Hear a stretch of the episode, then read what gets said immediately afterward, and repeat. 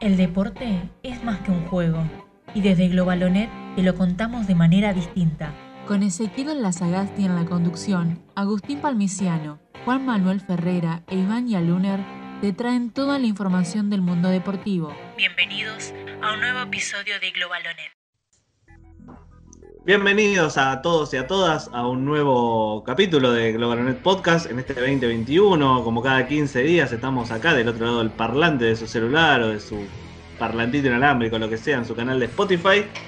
Listos para traerle la información deportiva dentro y fuera de las canchas, como solo Globalonet sabe hacerlo. Mi nombre es Ezequiel Lazagasti acá en la conducción y tengo del otro lado ya a mis compañeros listos para presentarse. Vamos a darle la bienvenida al señor Agustín Palmiciano. Buenas, ¿cómo andan? Eh, buen lo que sea, había dicho nuestro corresponsal que hoy nos recibe desde, desde lejanas tierras. Estamos tratando de rastrear la llamada. Eh, no sé, le pedimos que prenda el GPS, pero dice que no, que, no reconoce el lugar. No sabemos si es Seychelles, si es Madagascar, eh, si es la base Marambio, porque desapareció después del martes.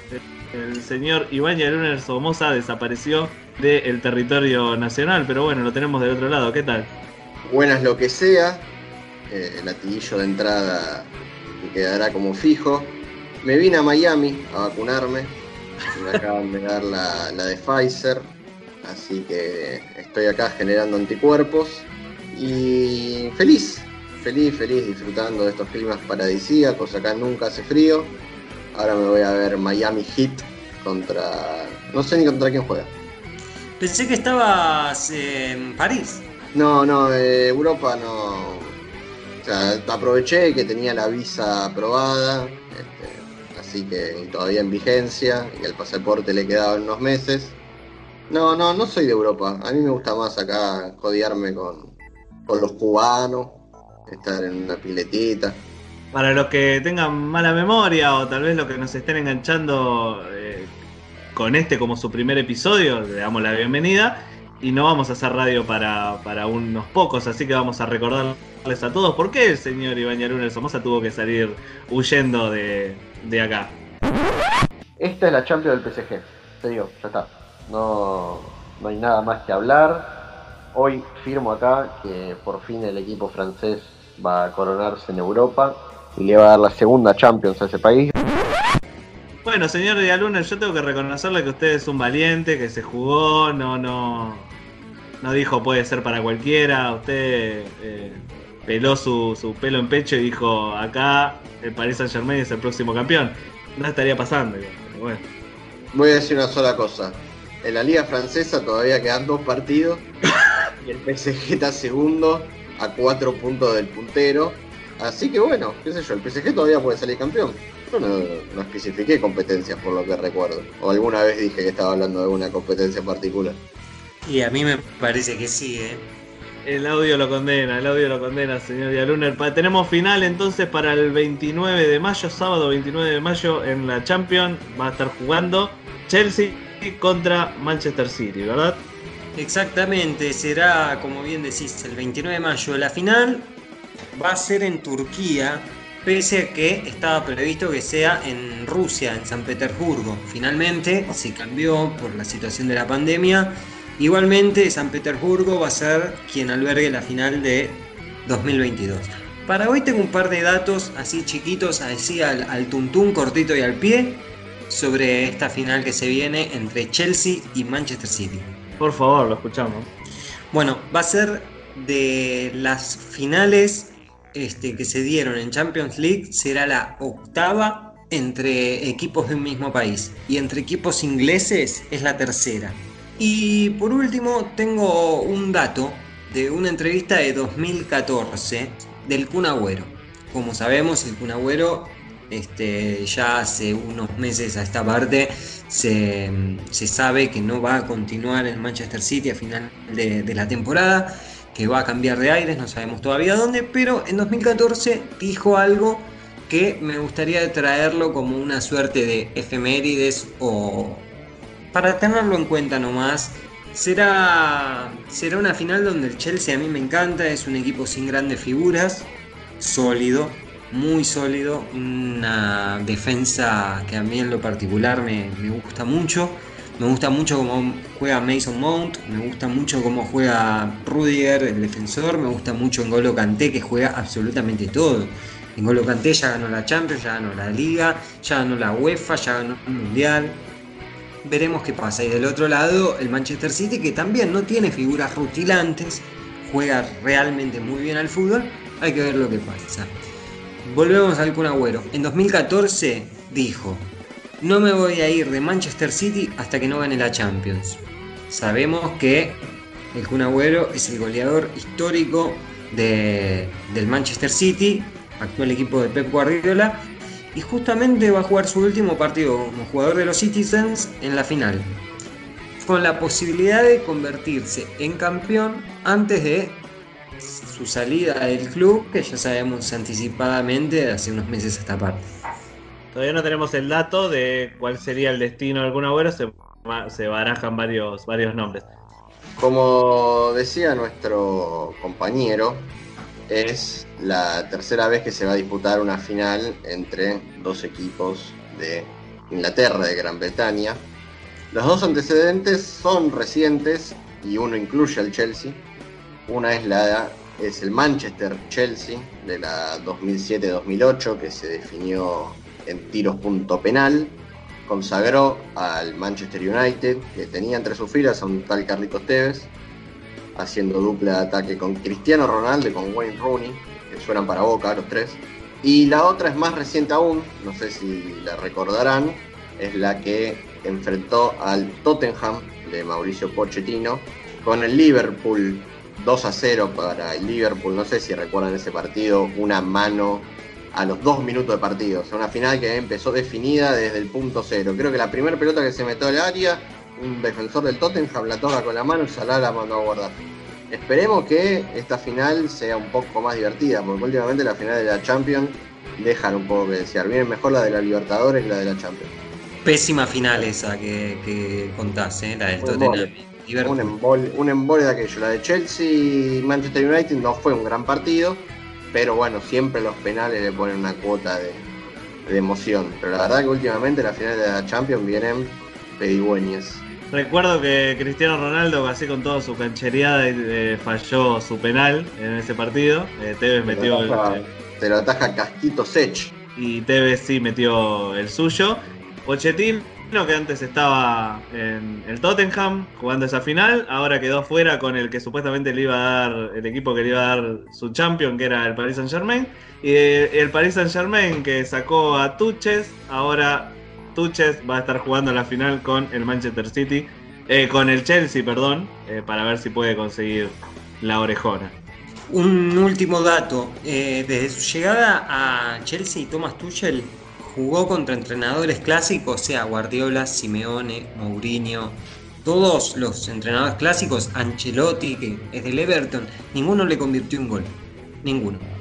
Así que bueno, esperamos el 29, este día especial para todos los futboleros. Y también, bueno, esperamos con un poquito menos de ahínco, pero la esperamos, la final de la Europa League también entre el Manchester United, justamente el clásico del City, contra el Villarreal de España. Pero bueno, la esperamos con un poquito menos de entusiasmo.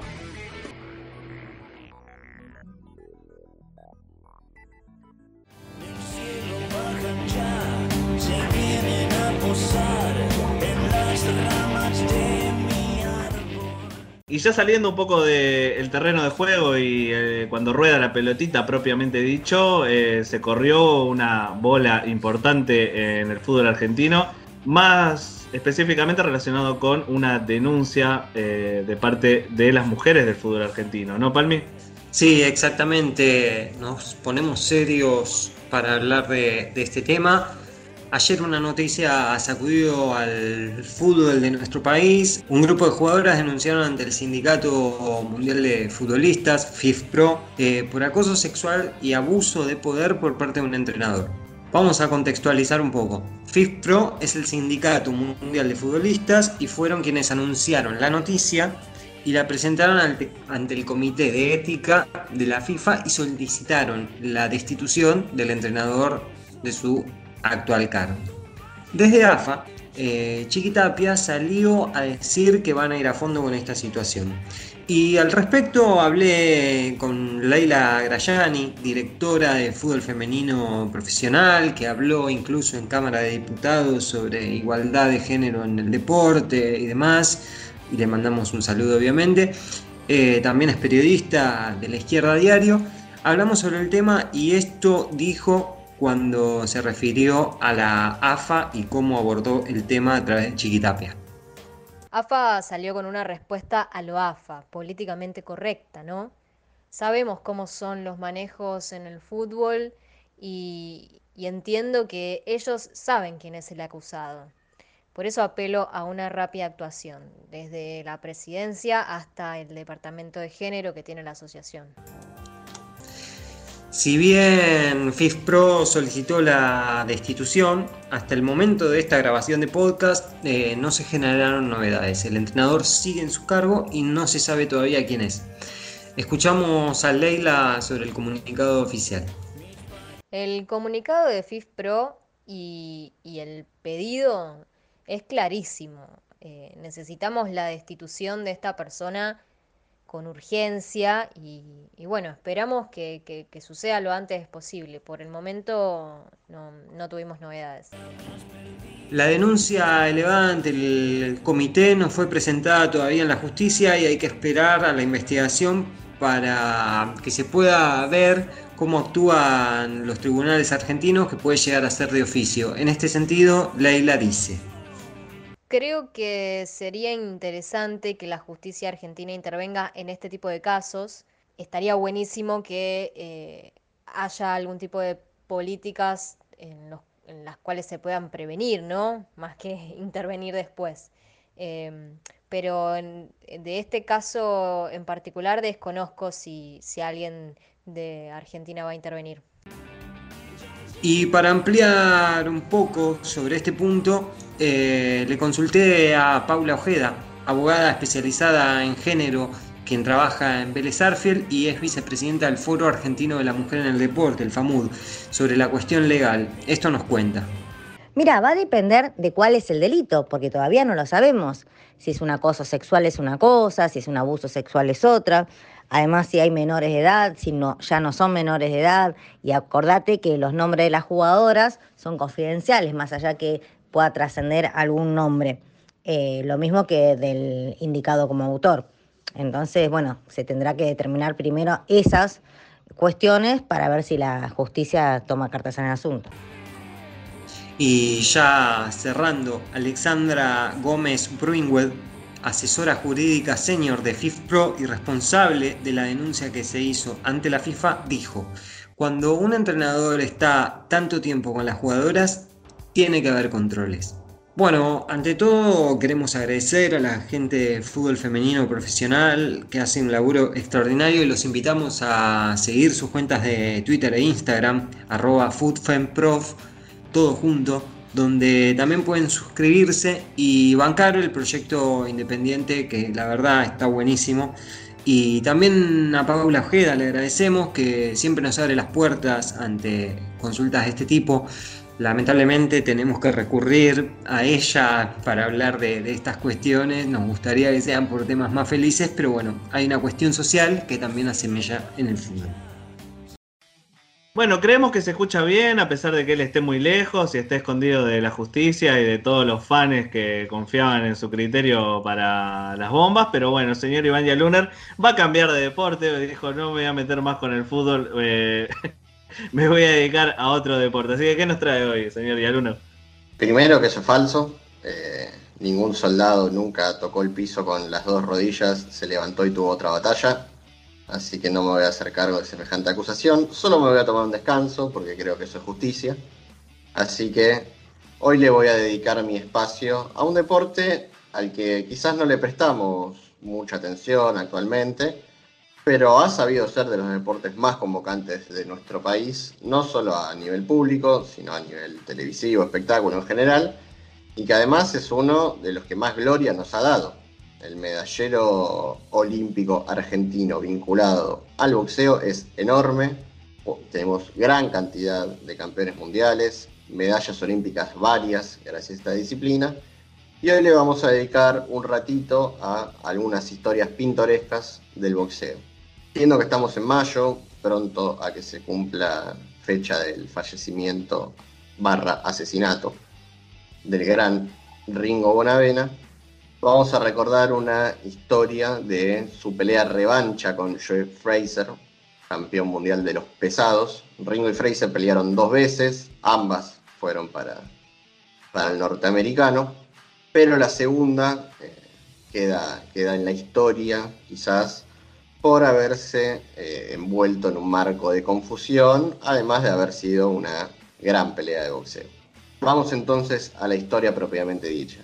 La primera gran particularidad de esta historia es que se realiza en Filadelfia. Filadelfia es la ciudad, si se quiere, del boxeo norteamericano. Allí es no solo donde nació Fraser, sino que además es donde se dio la pelea con mayor cantidad de público en la historia. 120 lucas gente viendo una pelea de box.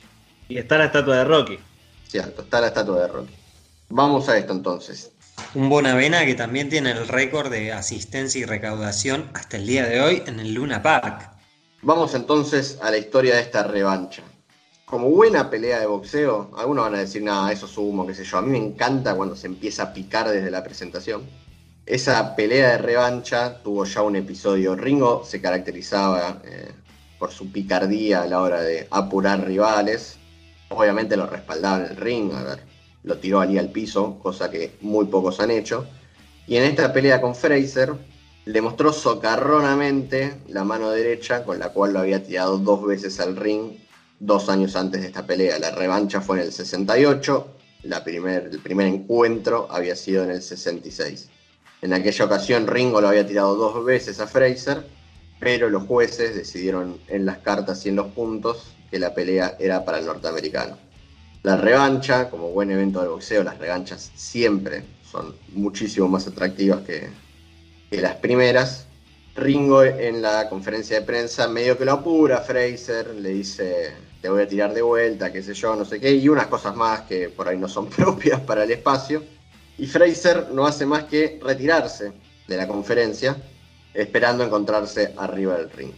¿Qué es lo que pasa arriba del ring? Y acá se abre una puerta de lo que fue el triste desenlace de Ringo. Se, se, entiende que lo que sucedió previo a aquella pelea es que Ringo fue amenazado en caso de ganarla. Convengamos que no era el candidato. Este, las casas de apuestas de por aquel entonces aseguraban que, Joe Fraser ganaba la pelea sin problemas, pero Ringo siempre amenazaba eh, con poder llevársela. Se suceden una serie de hechos, de amenazas, este, se dice que iban a matar al hermano de Ringo, y en la pelea medio que ocurre algo que años más tarde su hermano dice que le hizo notar que esto podía ser cierto. Ringo no pelea como nos tenía caracterizados. Este, su entrenador mismo dice en la conferencia que, Ringo tenía que tener una, una, pelea de pegar, una pelea de pegar y salir, retirarse, no ir al choque con Fraser, no esperarlo contra las cuerdas. Y es lo que pasa durante toda la pelea.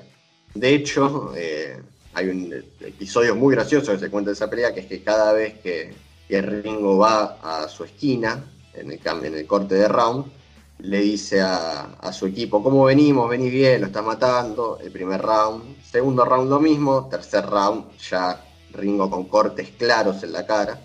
Le dice, ¿y cómo venimos? No, venís bien, venís bien. El árbitro no me está cagando a palos, así que tienen que estar mirando otra pelea ustedes porque me parece que no vamos también. Si bien esto que decimos, Ringo está muy golpeado ya desde, el tercer round, sale adelante, saca adelante la pelea la lleva hasta el 15 y de hecho lo tira a Fraser y hay acá otro episodio, y esto se puede buscar, esto está, este video existe, de que Ringo se acerca al árbitro de la pelea y le dice que lleve la cuenta de Fraser más despacio, que no le cuente las 10 como debería contarse, sino que le dé un poco más de tiempo para que el norteamericano se pueda levantar. Acá es donde además surge esto que José, su hermano, dice, Ringo nunca quiso ganar esa pelea. La pelea continúa, recordamos que en estos tiempos se peleaba 15 rounds, un asesinato prácticamente, tener a dos tipos como Fraser y Bonavena 15 rounds de 3 minutos cagándose a trompadas, es un milagro que los dos salgan vivos. Sí, eh, además lo que, lo que cuenta Iván, eh, un par de dos datos para, para, tener en cuenta. Para esa pelea, Bonavena, dicen, no se había preparado de la mejor manera y además, Bonavena tenía pie plano. Y en el boxeo, cuentan los especialistas, que tener pie plano te quita la agilidad de golpear, moverte. Eh, y en eso, Bonavena eh, al tener pie plano, este, era una falencia en la cual, por ejemplo, eh, Fraser fue entrenado de cara a esa pelea para poder este, em, atacar ese punto débil del argentino. Y por último, un dicho que dijo Fraser años después de esa pelea, porque si bien em, Bonavena pudo haber ido un poco a menos, estar amenazado y demás, eh, lo cierto es que resistió, como en toda su carrera, los embates de los mejores boxeadores. Y Fraser ha dicho eh, en un momento, si me cruzo con Bonavena por la calle, cruzo de vereda. Nunca le pegué tanto a alguien, pero se seguía levantando y seguía viniendo hacia mí como si no pasara nada. Exactamente. Eh, a ver, Ringo ha sido, y mismo cuando termina la pelea con, con Cassius Clay, con Mohamed Ali, el mismo Ali le dice, que lo había picado, digamos, para este, por el hecho de la pelea, pero le reconoce ser un gran campeón. Una vez terminada esta pelea con Fraser, en la que el norteamericano gana, muchísima bronca en Ringo, pero por esos vaivenes de la historia, quizás, este, del deporte argentino, al mismo tiempo, Nicolino Loche, eh, boxeador tan particular por su capacidad para esquivar los golpes del rival, salía campeón en Japón frente a Paul Fuji. Quizás esto a Ringo incluso por ahí le molestó tanto porque Ringo había sido crítico con esa manera de boxear de Nicolino, no lo convencía del todo. Y esta historia pintoresca termina con un fax que recibe, fax que recibe Ringo diciendo que a pesar de su derrota Buenos Aires era una fiesta porque Nicolino había conseguido su tercer título mundial de la categoría welter. Un Nicolino Loche, primero recordemos que Argentina no se destaca por tener eh, boxeadores de peso pesado, ni siquiera los, eh, países latinoamericanos se, especializan en los pesados, los mexicanos, los argentinos generalmente son buenos en los pesos ligeros, en, los plumas, hasta los pesos medianos como Carlos Monzón, pero eh, por eso resaltaba tanto Ringo por ser uno de los pocos que llegaba a chocar mano a mano con los pesados que eh, históricamente fueron estadounidenses. Eh, Nicolino Loche, que bueno, por más de que tenía la crítica de Ringo, está en casi todas las listas de los mejores boxeadores de la historia, de, todos los conocedores del boxeo, como uno de los más grandes eh, campeones y boxeadores de, la historia por su estilo único que casi nadie lo, pudo, lo pudo copiar. Era, era algo demasiado, demasiado de él quien no lo haya visto para entender esto que dice eh, Miguel, ver una pelea de Nicolino, o sea, por ahí más de uno dice, o sea, qué sé yo, entiende que el boxeo va por ahí si se ve un par de peleas de Nicolino. Generalmente no es lo que ocurre. Pero es algo destacadísimo para ver. Es, hay peleas de Nicolino que son increíbles. Las podés estar mirando 15 minutos y no le entra una mano. No es, no es lo mismo que, por ejemplo, lo que le destacan a Mayweather. Mayweather se dice que es un gran esquivador. Hay muchos, hay muchos boxeadores que se, se dice que son grandes eh, danzarines, que son eh, de buen juego de piernas, pero Nicolino Noche tenía algo distinto. Tenía de directamente moverse una milésima de segundo antes que la mano del rival y era hipnótico ver cómo, cómo se movía, porque no te corría por el ring, estaba parado enfrente tuyo y vos tirabas piña, piña, piña, piña y no le pegabas ninguno. Vamos ahora con una historia diferente para salir de por ahí esta parcial tristeza que nos causa esta historia de Ringo. Y vamos con una sección que para cuando la escuche Juan Manuel Ferrera se va a reír, porque vamos a mezclar un termina en tragedia con justicia poética. Por ahí está mejor llamarlo al revés, justicia poética que termina en tragedia. Eh, la gran velada de la noche que marca esta introducción tenía un argentino, a Laborante, que se encontraba con Moore.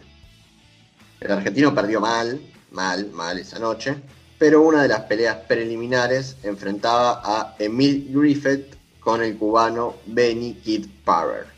Otro capítulo para los nombres de los cubanos. Pero bueno, no importa, no viene al caso.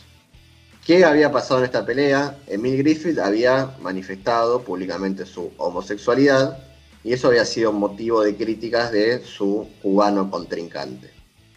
¿Qué pasó cuando se dieron las caras enfrente del ring? Griffith le proporcionó tal paliza, nunca le dejó de pegar, jamás, no hay un solo segundo en que no le pegue. Aquí empieza la complicidad del referido, que aquella pelea por no pararla, el knockout técnico estaba era obvio, no, no, había ninguna excusa para no terminar la pelea, pero los golpes fueron tantos y tantos y tantos que el cubano, horas después de la pelea, muere por los traumatismos internos provocados por la paliza de Griffith.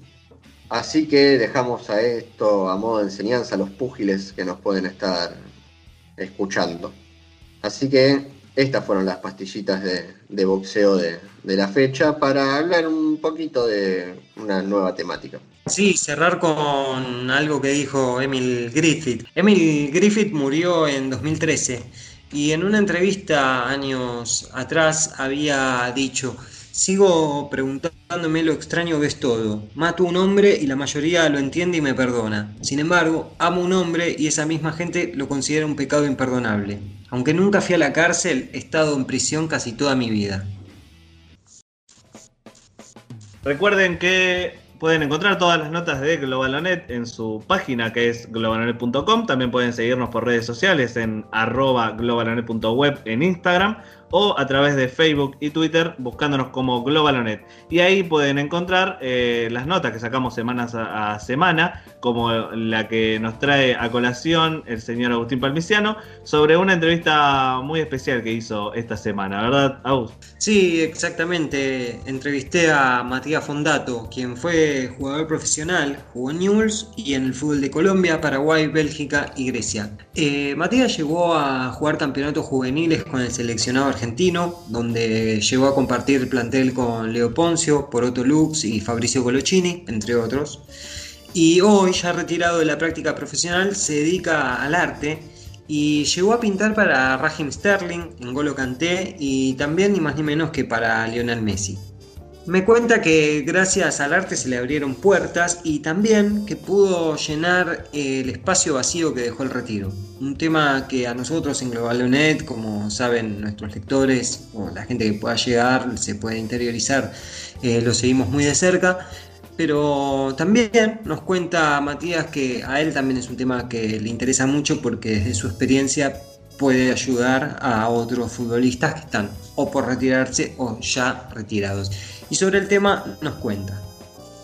Fue una mezcla de todo, sí, fue una mezcla de todo. Yo estuve parado mucho tiempo por una lesión con osteocondritis en la rodilla y me costó reinsertarme por, una, por, cuestiones obvias que viste eh, todo el mundo, de dónde viene, de dónde jugó el, último año, el último semestre. Yo, estaba, yo estuve un poquito más de un año sin jugar, entonces cuando vuelvo a jugar después de la lesión, como que me costó reinsertarme en, en, en, un nivel, digamos, como para decir que valga la pena. Entonces ya como que empecé a proyectar el futuro, empecé a pensar en, lo que viene después, de, ¿viste? Después, después del fútbol, que es un tema que también eh, yo trato de tocarlo mucho, sobre todo con amigos que están a punto de retirarse o recién retirados, o que, viste, por ahí, porque es, es difícil, viste, no, no es fácil, es 20 años de tu vida o 25 o, 10 o lo que sea, haciendo lo mismo y, por ahí teniendo, siendo un poco el, el, foco de atención, porque somos conscientes de que el fútbol ¿viste? De un día para otro, el fútbol no tiene memoria, ¿eh? Te retiraste a la semana, sos uno más de lo que camina por la calle,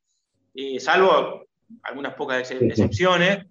Entonces, eh, no es un paso fácil, más allá de la carrera que haya hecho cada uno, del factor económico, va mucho más allá de eso, ¿viste? Es, tener la cabeza ocupada o o, volver a sentirte inseguro después de muchos años porque no sabes, ¿viste? si no tenés planeado, hay mucha gente que tiene planeado ya que va a hacer, pero la gran mayoría, bueno, o el curso, me pasó a mí, o el curso de técnico, o representante, o siempre tuve la idea de seguir ligado al fútbol, eso sí. Después del retiro empezó a hacer el curso de entrenador en Inglaterra por sugerencia de su amigo Colochini, lo iba a hacer en Bélgica donde dejó de jugar, pero hablaba un poco el idioma, pero eh, se dedicó a, estudiar en su adolescencia el idioma inglés, lo hablaba mejor y por sugerencia de, de se quedó en Inglaterra a, empezar a hacer el curso de, entrenador. En ese momento, eh, que jugaba en Newcastle, en la ciudad de Newcastle, el único equipo de la ciudad, eh, le consigue trabajo en el, club.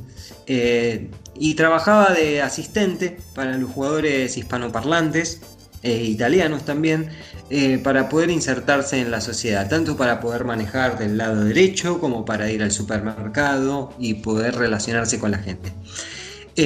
a partir de, de eso, cuenta que se hizo amigo de un jugador que para él el mundo del arte era desconocido y aunque siempre le gustó pintar, dice haber llegado por casualidad y que eso fue un factor fundamental.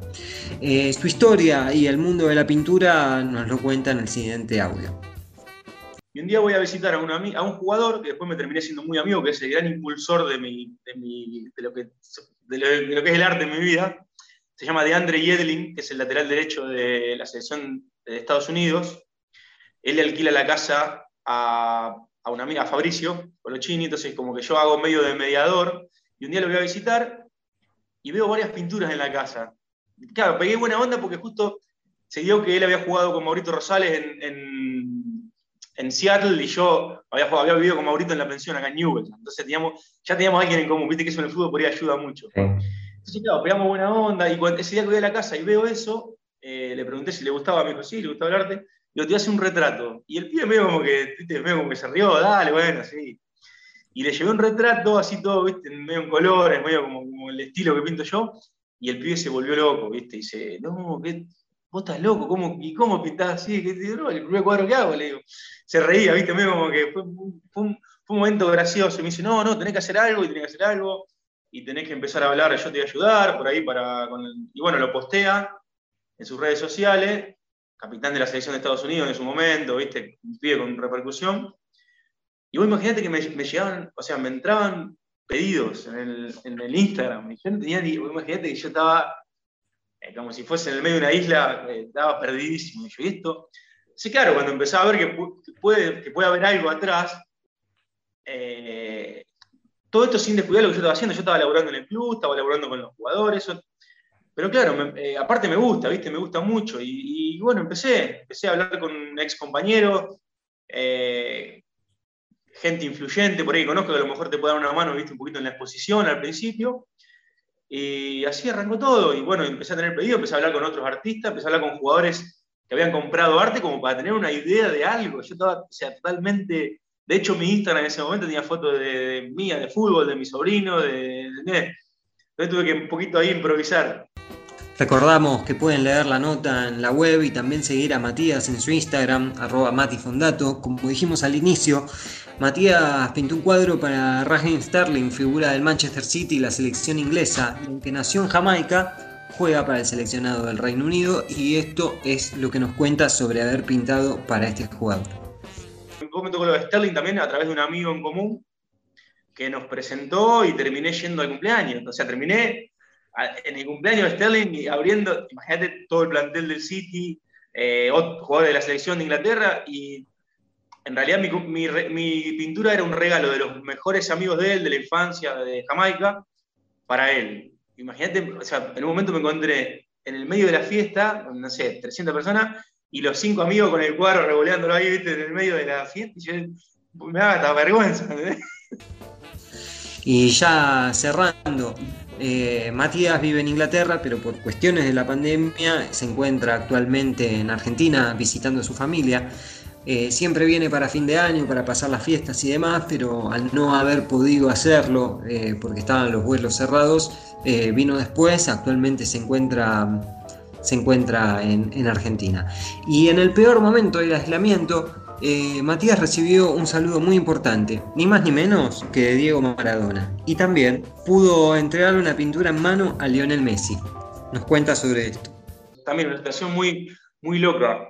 Pasó justo hace un año en el peor momento del encierro, de la cuarentena. Eh, un, un inglés me pide una pintura de Diego, fanático, enfermo de Diego. Fanático, ¿eh? Lo amo, me dice, por favor, lo conozco a través de, también a través de un jugador, eh, un inglés de origen hindú.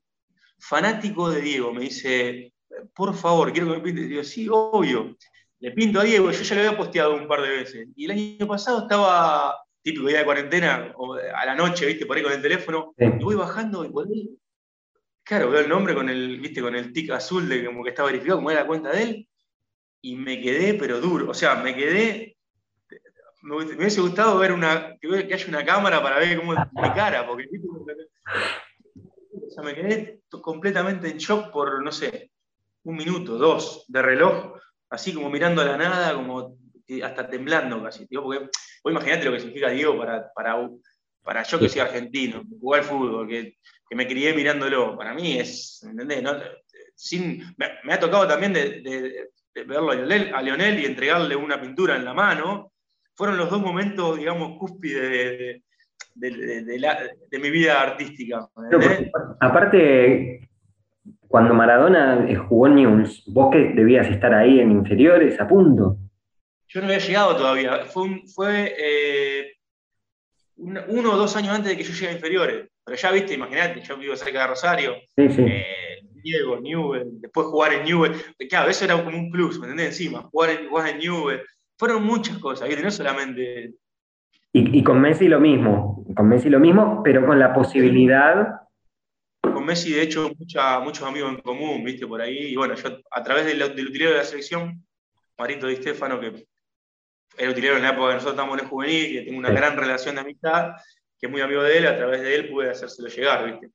Así que esos son los momentos que vos, o después, no sé, también del Piero que te comente algo, o Manu Ginóbili que te haga una historia agradeciendo una pintura que ni siquiera era para ellos, ¿me entendés? Como una, como un reconocimiento, una apreciación que a uno, viste, son como caricias, viste, que vos decís, está bueno.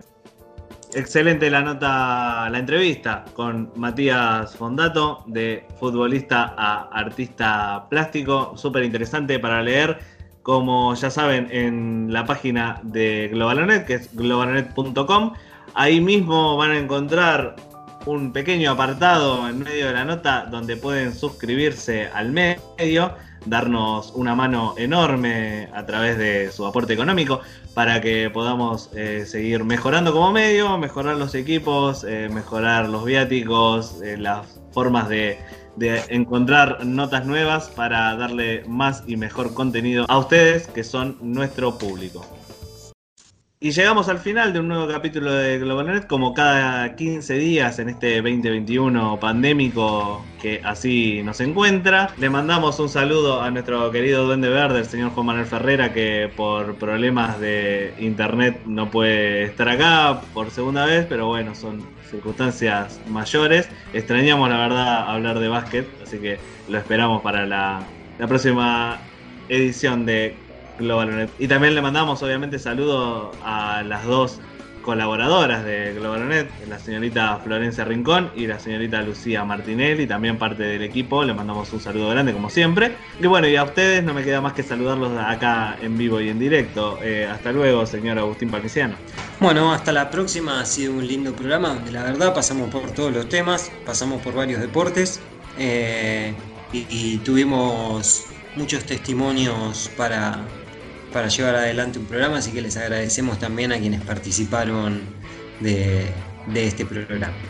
Y bueno, donde sea que estés, esperemos que vuelva pronto acá cuando nos olvidemos de, sus bemoles en cuanto a la predicción de, fútbol. Pero bueno, lo, estimamos mucho, señor Iván Luna. Gracias, queridísimos. Voy a volver cuando tenga garantizada la generación de anticuerpos de la vacuna que me he dado aquí en Miami. Un abrazo grande para ustedes y que sean muy felices. Hasta la próxima. Sin más que agregar, nos despedimos hasta dentro de 15 días cuando vuelva a aparecer en su Spotify amigo y en las demás cadenas de podcast. Global Podcast, la pata sonora de este medio que todos amamos. Mi nombre es Ezequiel Lazagasti y acá también los saludo. Chau, hasta la próxima.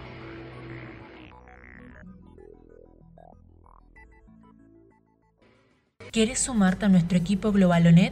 ¿Cómo puedes hacerlo? Seguinos en nuestras redes sociales, Facebook, Globalonet, Twitter, arroba globalonet, Instagram, arroba globalonet.web. Desde el 2017 te acercamos todas las noticias. Entra en nuestra página www.globalonet.com y entérate de todo.